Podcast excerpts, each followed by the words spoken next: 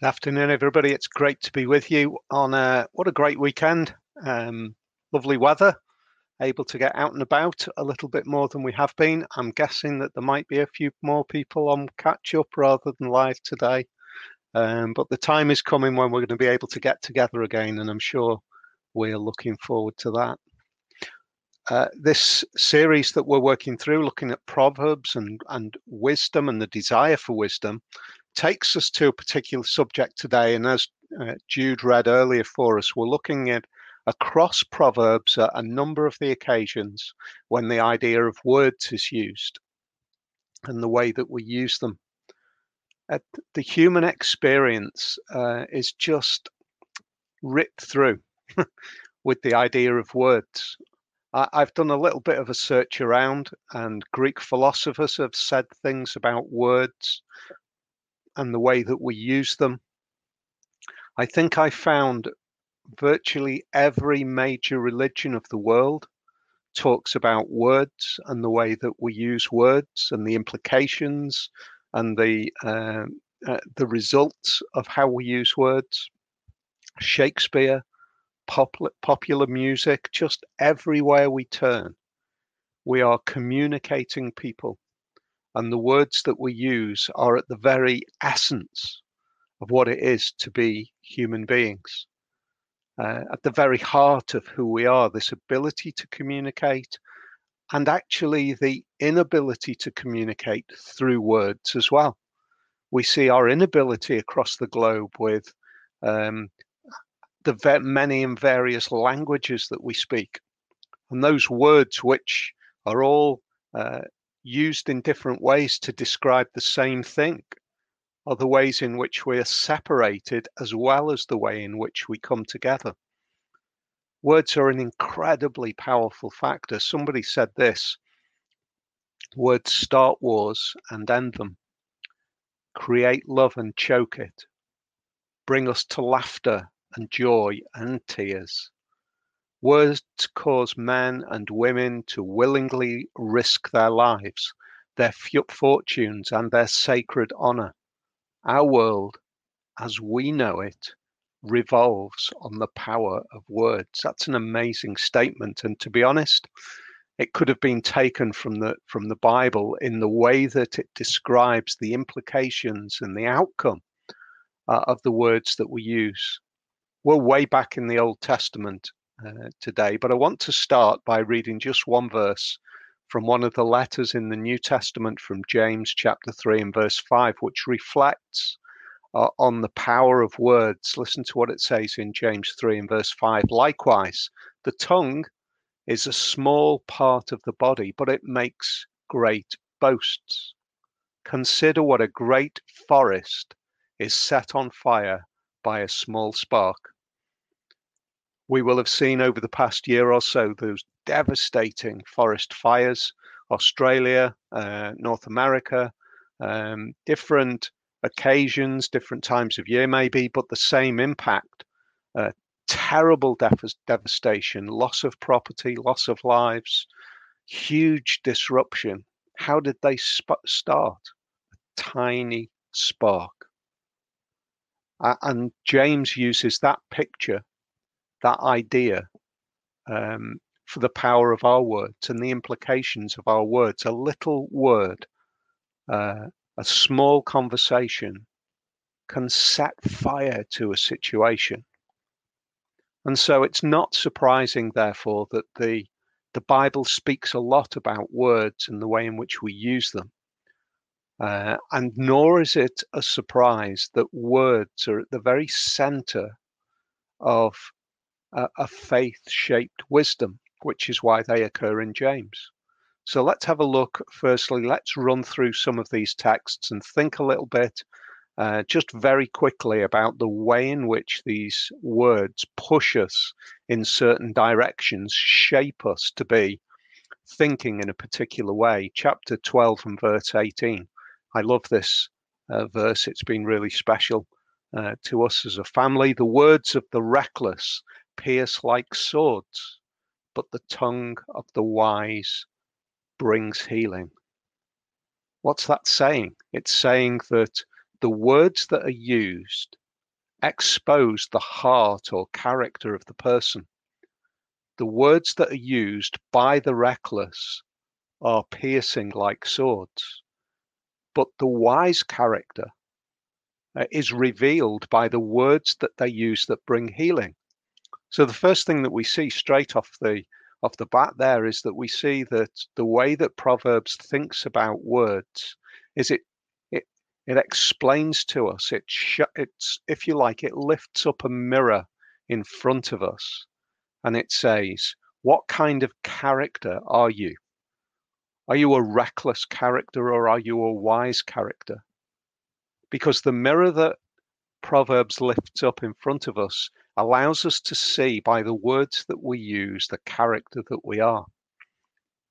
Are we foolish? Chapter 14 and verse 3. A fool's mouth lashes out with pride, but the lips of the wise protect them. We live in a world which is which is consumed with a desire to tell everybody about our success, where pride and the, the sense of our own superior being is is everywhere. It's it's become what is wise to do. And yet Proverbs presents before us this mirror and it says, the wise are protected when we don't use the words of pride. What a what a contrast, what a what a a moment for us to pause and to consider. Uh, and in our world, of course, when we talk about words, we're not talking literally only about the, the, the mouth, the tongue. We know that we, we are now living in a world where the words that we might use in our hearts, which are very often protected by the, the, the physical presence of being uh, with somebody can so very easily be revealed on the screens where we write. The words that we put onto um, our, our electronic forms of communication are so often more powerful in revealing the words of our heart. And so pride can so easily wash out, reckless words can so easily wash out uh, of effectively are virtual mouths as we uh, speak into the community of people who are listening to us online. Chapter 15 and verse 4 The soothing tongue is a tree of life, but a perverse tongue crushes the spirit. Isn't that amazing? Words can be uh, the hope bringer and the hope crusher. A soothing tongue is like a tree of life, taking us right back to the imagery of the, the perfect created world, that idea of hope, that idea of life flowing from the tree of life. And we have these this idea that words can bring that hope, and yet at the same time they can crush us the words of the mouth in verse uh, chapter 18 and verse 4 the words of the mouth are deep waters but the fountain of wisdom is a rushing stream. Now we're beginning to get into one of the things that that proverbs does so often. It brings almost an ambiguity. It, it forces us to really think what are these words actually saying the words of the mouth are deep waters. I think that's suggesting that uh, words that come out of our mouths are not just instantaneous moments, they come from deep, deep within. There is a deep source of those words. It's it's right at the heart and essence and deep character of who we are. Uh, but the fountain of wisdom is a rushing stream one of the things that uh, the ancient world understood to some extent was that uh, rushing uh, mountain streams, particularly rushing streams, were fresher water. It was that sense of of um, freshness and quality rather than still and stagnant water, and bring, can bring refreshing. And so, from deep within us, comes the possibility of much refreshing by the words that we use. Chapter 18 and verse 6 and 8 to 8 goes on the lips of fools bring them strife, and their mouths invite a beating. How often have we seen stupid words being used and the response is violence? Uh, you become the victim of violence by stupid and unnecessary and striving words. The mouths of fools are their undoing, and their lips are a snare to their very lives. The words that we use can be the very words that can cause our death. The words of the gossip are like choice morsels, they go down to the inmost parts. This idea again that the gossip that we partake of, they really they enter into us. Gossip is not just something which is lightly done and gone and disappears. No, it goes deep into us. It reshapes us. It it changes our constitution. It goes down into our inmost parts. What about 18 and 21? The tongue has the power of life and death. And those who love it will eat its fruits. Now we're really ambiguous. The words that we use can bring life and death, and those who love it will eat its fruits. What kind of fruit will you eat? What kind of fruit will I eat from the words that I use? chapter 25 and verse 15. Through patience, a ruler can be persuaded, and a gentle tongue can break a bone. Again, it's ambiguous.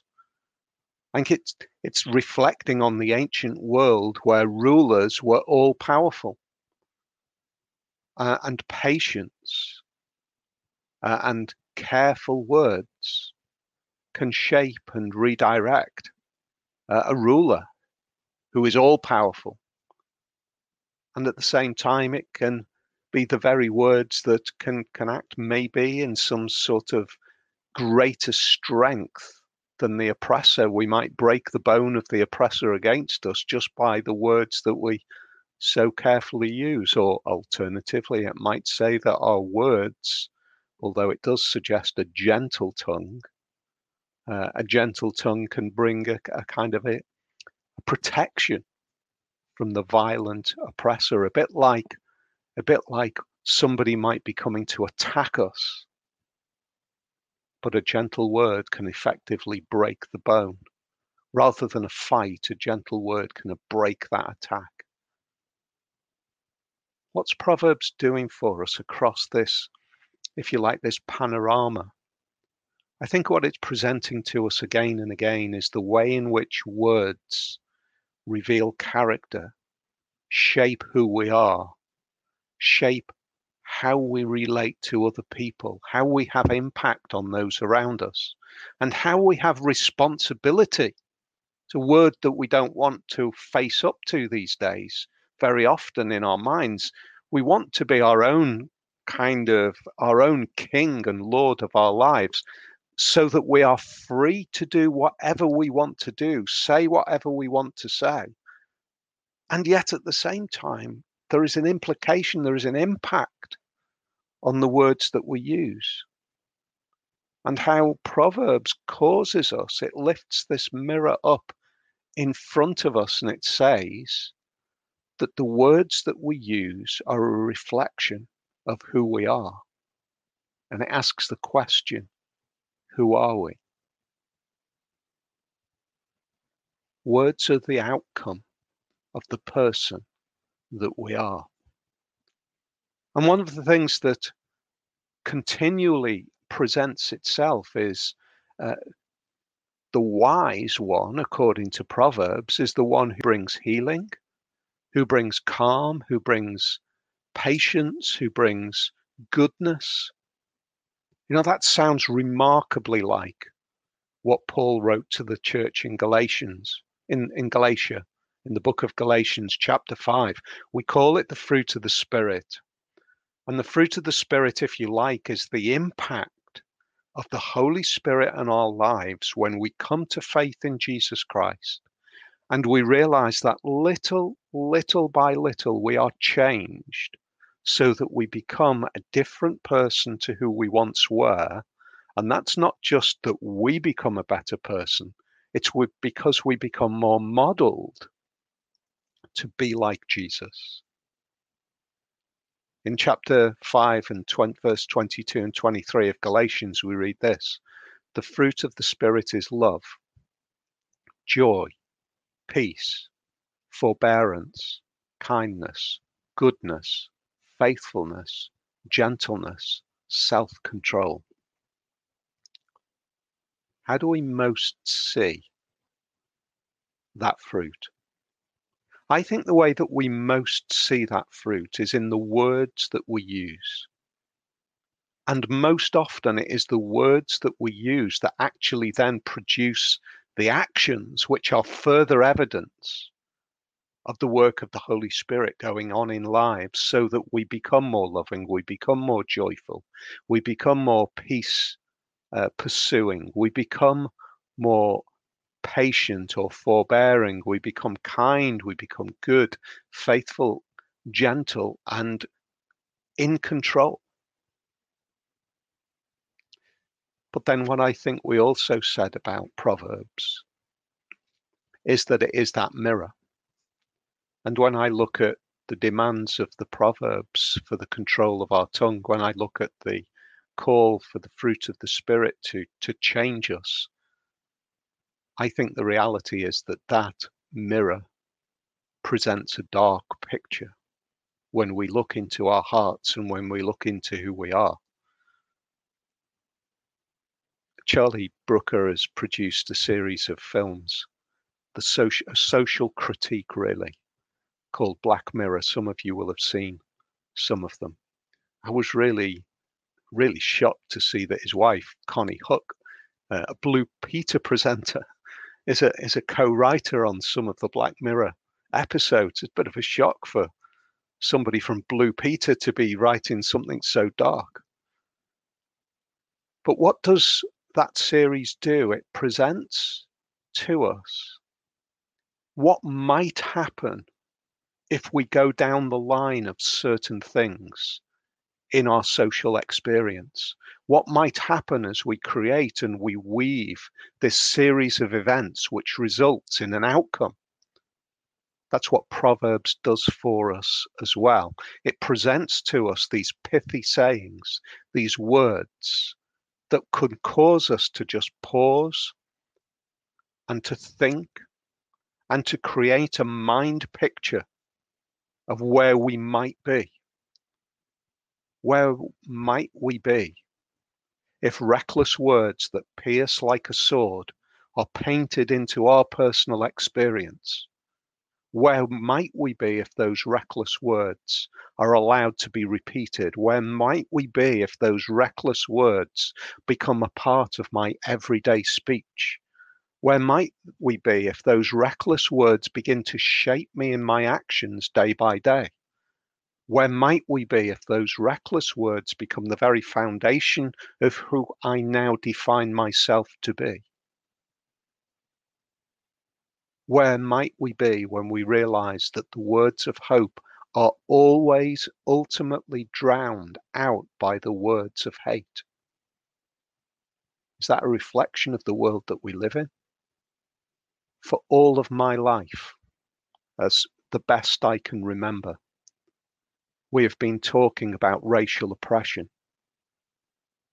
And yet here we are still, 55, 50 years later from what I can remember, still reflecting on racial oppression, still reflecting on hate speech, still reflecting on imbalances. Where the words of the racial and sectarian violence are always louder than the words of peacemaking where the words of self are always louder than the words of service.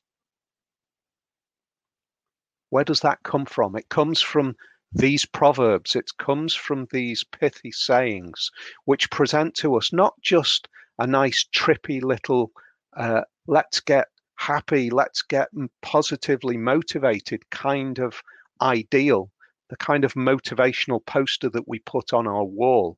They're not that. They're the black mirror of the Bible, which gives us an opportunity to reflect where we where, where will we be if we allow the reckless, the pride-filled, the perverse to rule in the words that we use.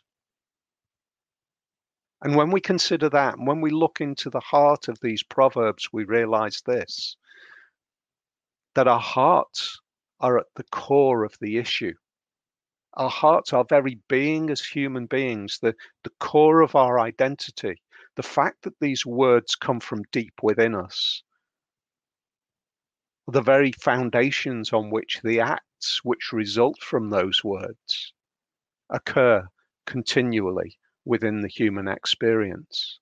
And so the guidance for from product, uh, Proverbs ultimately says to us, I think, that we are not in a position where we need to get better, where we need to try harder. We're not in that place. We're in a place where we need to be saved. Not improved, saved, because we have no hope to be any better. And that foundation is actually the very hope of the Christian faith. You say, why is that? And I think it's found in this that weaved throughout the story of redemption presented to us in the Bible from the very beginning to the very end, we are presented with this we are presented with a God of words. Right at the very beginning, the foundation of the world, which was filled with all potential for hope, we find this what? And God said, and it happened. This beautiful poetic way in which the words of God are described as the way in which the intention of God to be the the purposeful creator is revealed to us. One of my favorite songs that has been um, written in the past few years is 100 billion. I think these words are beautiful. Listen to this. And as you speak, 100 billion galaxies are born. In the vapor of your breath, the planets form. That's our God. That's the God that we're presented, a God of words. In the vapor of his breath, the planets are formed with intention and purpose and with words. Beautiful. And then ultimately, we see our failures in our words resolved in Jesus, who becomes the one who comes into this world and uses words continually without fail, fulfilling the the expectations and the, the direction that Proverbs points us to. There's a beautiful little picture we see in, in the way in which words are tied directly to the compassion of Jesus. Mark chapter 6 and verse, verse 34, it says this when Jesus landed and saw a large crowd, he had compassion on them because they were like sheep without a shepherd. Isn't that beautiful? Jesus looks at this crowd of people as he arrives on the on the shore, uh, and and he sees. I think he he would look at our world today and see exactly the same. He would see people who are looking for something, who are searching but they have no guidance. They have no direction. They have no protection. They have no sense of where to be and what to do and what is right and what is wrong. He said, They are like sheep without a shepherd. So what did he do? So he began teaching them many things. Isn't that beautiful? What Jesus understood and what Jesus knew was that the ultimate thing that we needed was to know the words of God. We need to know directly from God the words that will secure us, that will protect us, that will pen us in and, and keep us safe. So much so that later on in, in his ministry in John chapter 6 and verse 67 and 68, we see this. At the point where Matthew mentioned earlier, there's, there's a point where Jesus uses extraordinary words and people want to, they, they can't cope with these words and, and they want to leave. And Jesus says to his disciples, You do not want to leave too, do you? He asked the twelve. Simon Peter answered him, Lord, to whom shall we go? You have the words of eternal life. Isn't that, isn't that just filled with an understanding of hope that that Peter had got this. He'd understood that actually the only place, the only source, the only location of the words of eternal life was in Jesus. And so at that moment where Jesus uses words which are so incredibly difficult eat my body and drink my blood. When Peter hears that, he has hope in Jesus to the point where he is able to say in his heart, maybe I don't really understand that, but we know that we haven't got anywhere else to go. You are the one who have the words of who has the words of eternal life.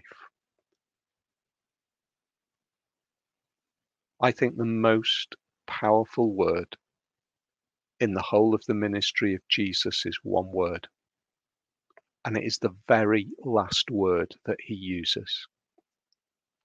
John chapter 19 and verse 30, it says this When he had received a drink, Jesus said, It is finished.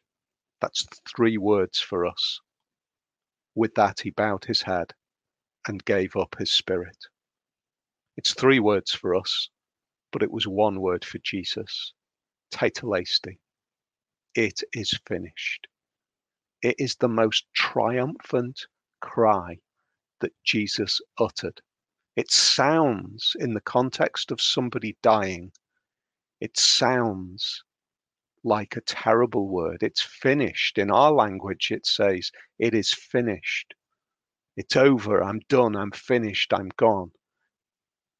But what we know of the way that that word was used is it was used at the end of documents to say that the debt is paid. It was written at the end of in- invoices in the ancient world to say completed. Isn't that beautiful? When Jesus says one word, he fills you and me with hope. And so we can look then and we can say, in the despondency of our failure to fulfill the words of the aspirations of Proverbs, we are able to say Tetelestai in Jesus. It is finished. And look to him who promises the Spirit so that we might bear fruit, which is a little bit better than we once bore. Hi, Matt. You're muted. That is normally me. That is just. I'm so pleased you did that. I, I, pride myself that that hasn't happened to me yet. But there you go. Pride.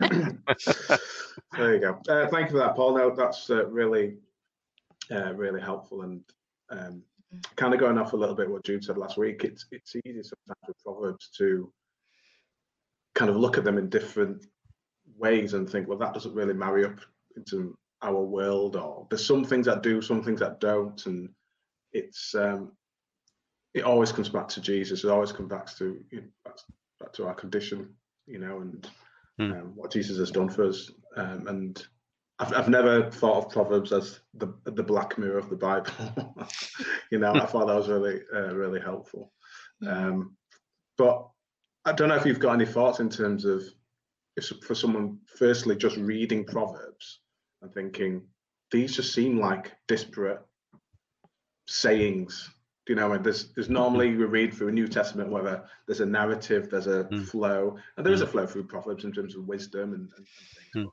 Don't know if you've got any, what you've got to say about that, just in terms of a tip on how to read that and to, how to think through some of the things that just don't marry up maybe with, with how we see some of the things that maybe.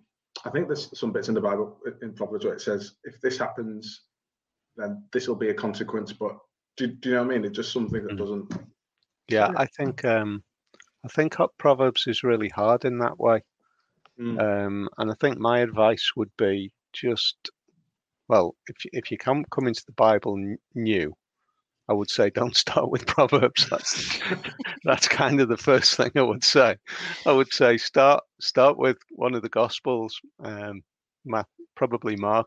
Um, mm, but but I think as we, as we start to dig into uh, Proverbs, and I think I think you mentioned it earlier, if we we've got to hold on to the idea, I think that in some way and in some perspective that all of this points to Jesus. It's part of a stream, mm, uh, a, a journey, uh, and at least what Proverbs does is it says part of our human condition, which is kind of emphasized by every world religion, recognizing the words that we use are critical to either human flourishing or human catastrophe.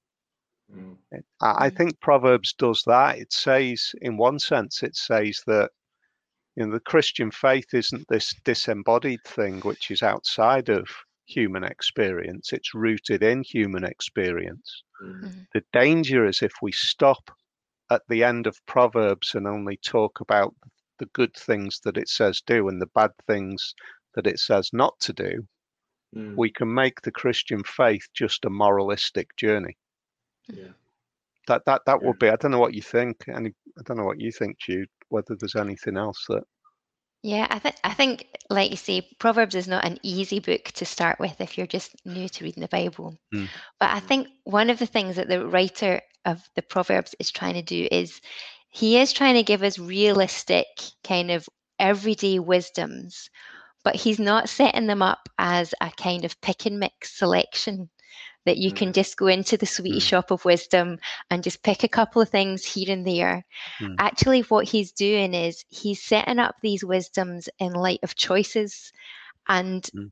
the choices that he's setting up is living unwise is not it's not living for god and then here's what living for god looks like and i think understanding proverbs in terms of living living two ways living without god and living with god Yeah. actually that brings proverbs together a little bit more helpfully than Yeah, a kind of pick and mix of, Yeah, of yeah. wisdoms yeah, that's Um, great. which yeah i think i think can be helpful because Yeah. I, I think definitely. One of the things uh, i was thinking today whilst we were kind of uh, reading these things about words is that actually part of me loves a bit of gossip I'm, and like maybe i shouldn't confess this kind of out loud but you know, part of me loves a bit of gossip. And when I lose my temper and rant, you know, unwisely and with a destructive pattern, some of that feels good. Like, do you know, um, Mm.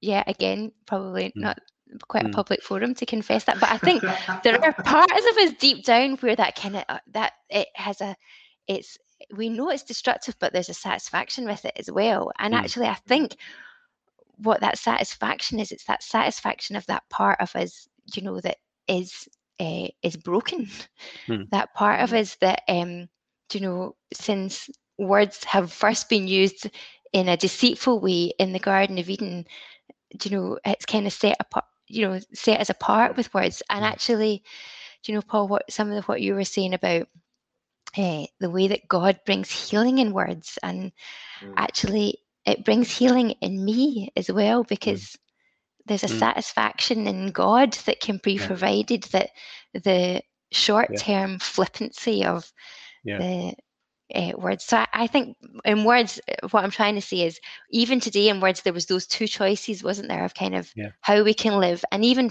as christians we Yeah. Mm-hmm. can still struggle with that can't we but we Yeah. can still make choices to Yeah. towards kind of godly living do you Yeah, uh, yeah, totally. I think that's where Jesus comes in again. because all of those choices they point to living in one way or living in another way and he becomes the embodiment of living faithfully in the pattern of of faithfulness to his father. Mhm. um, to the point where jesus jesus didn't not rant didn't not rant. Jesus ranted. You know he, he cleared the temple and and he spoke with the most kind of harsh words at times. So, so there is a sense in which that kind of indignant voice is not a bad thing all the time it's what it's pointed towards there should be an indignation against injustice there should be indignation against the oppression uh, of the weak there should be indignation against the um, the disregard of the pattern that God would have us to live. That that Mm. there is a sense in which that indignation is a good thing. Um, we tend to have indignation when it's not gone our way. Yeah. Uh, and, and that kind of says my way is is actually the right way.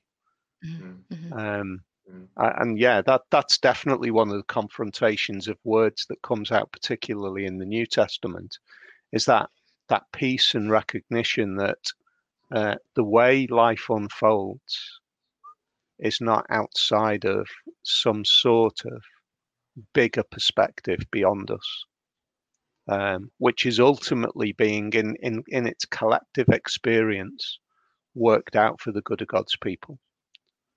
Which still doesn't mean that we don't rail against death and the Mhm, loss of somebody who we love or whatever it might be. Because that death is an injustice to to the to God's purpose. And yet we don't we don't grieve as those who are without hope either. yeah words amazing things Absolutely. And just to close, because I appreciate there's been a lot going on today in the uh, service, so thank you if you're still here. but um, yeah, the words, Jesus' last words tetelestai, you know, it is finished. I think that was Yeah, that's that's a really that's cool. thing because you know, in terms of Jesus's words, what he said in Matthew uh, chapter 12 says, um, I tell you on the day of judgment, people will give account for every careless word they speak. For by your words you'll be justified, and by your words you'll be condemned. And I was just thinking, with that one word that Jesus says, our careless words are taken care of. Do you know what I mean? Like Jesus, amen Jesus, Hallelujah. Yeah, that's an awesome thing, and isn't our it? careless words, thank goodness, which we think and every day and Mhm, say, mhm, Jesus has taken care of it with that one word. And Yeah. I think amen that's a, a beautiful way to end. Yeah. Um, Paul, are you okay just to close in prayer for us? Is that all yeah right? of course can Brilliant. Thank you. Let's pray. Father, we thank you for the um, the amazing way in which Jesus revealed to us what faithfulness can look like, what consistent use of words for the nourishing, for the goodness, for bringing peace, for bringing hope, for confronting oppression and injustice. We thank you that ultimately, as we've just seen, that the, the final word of your Son, uh, the account is paid, it is completed. We thank you that that applies to the failed words of ourselves Mhm. when we trust in you. Mhm. So we thank you for today, and we pray that as we uh, spend these, this next week in whatever demands face us, we pray that we might be shaped into a, a, a mindfulness towards words that is more uh, inclined towards your Holy Spirit. In Jesus' Mhm. name, Amen. Amen. Amen. Take care, guys. Have a great week. Thanks, guys. Take care.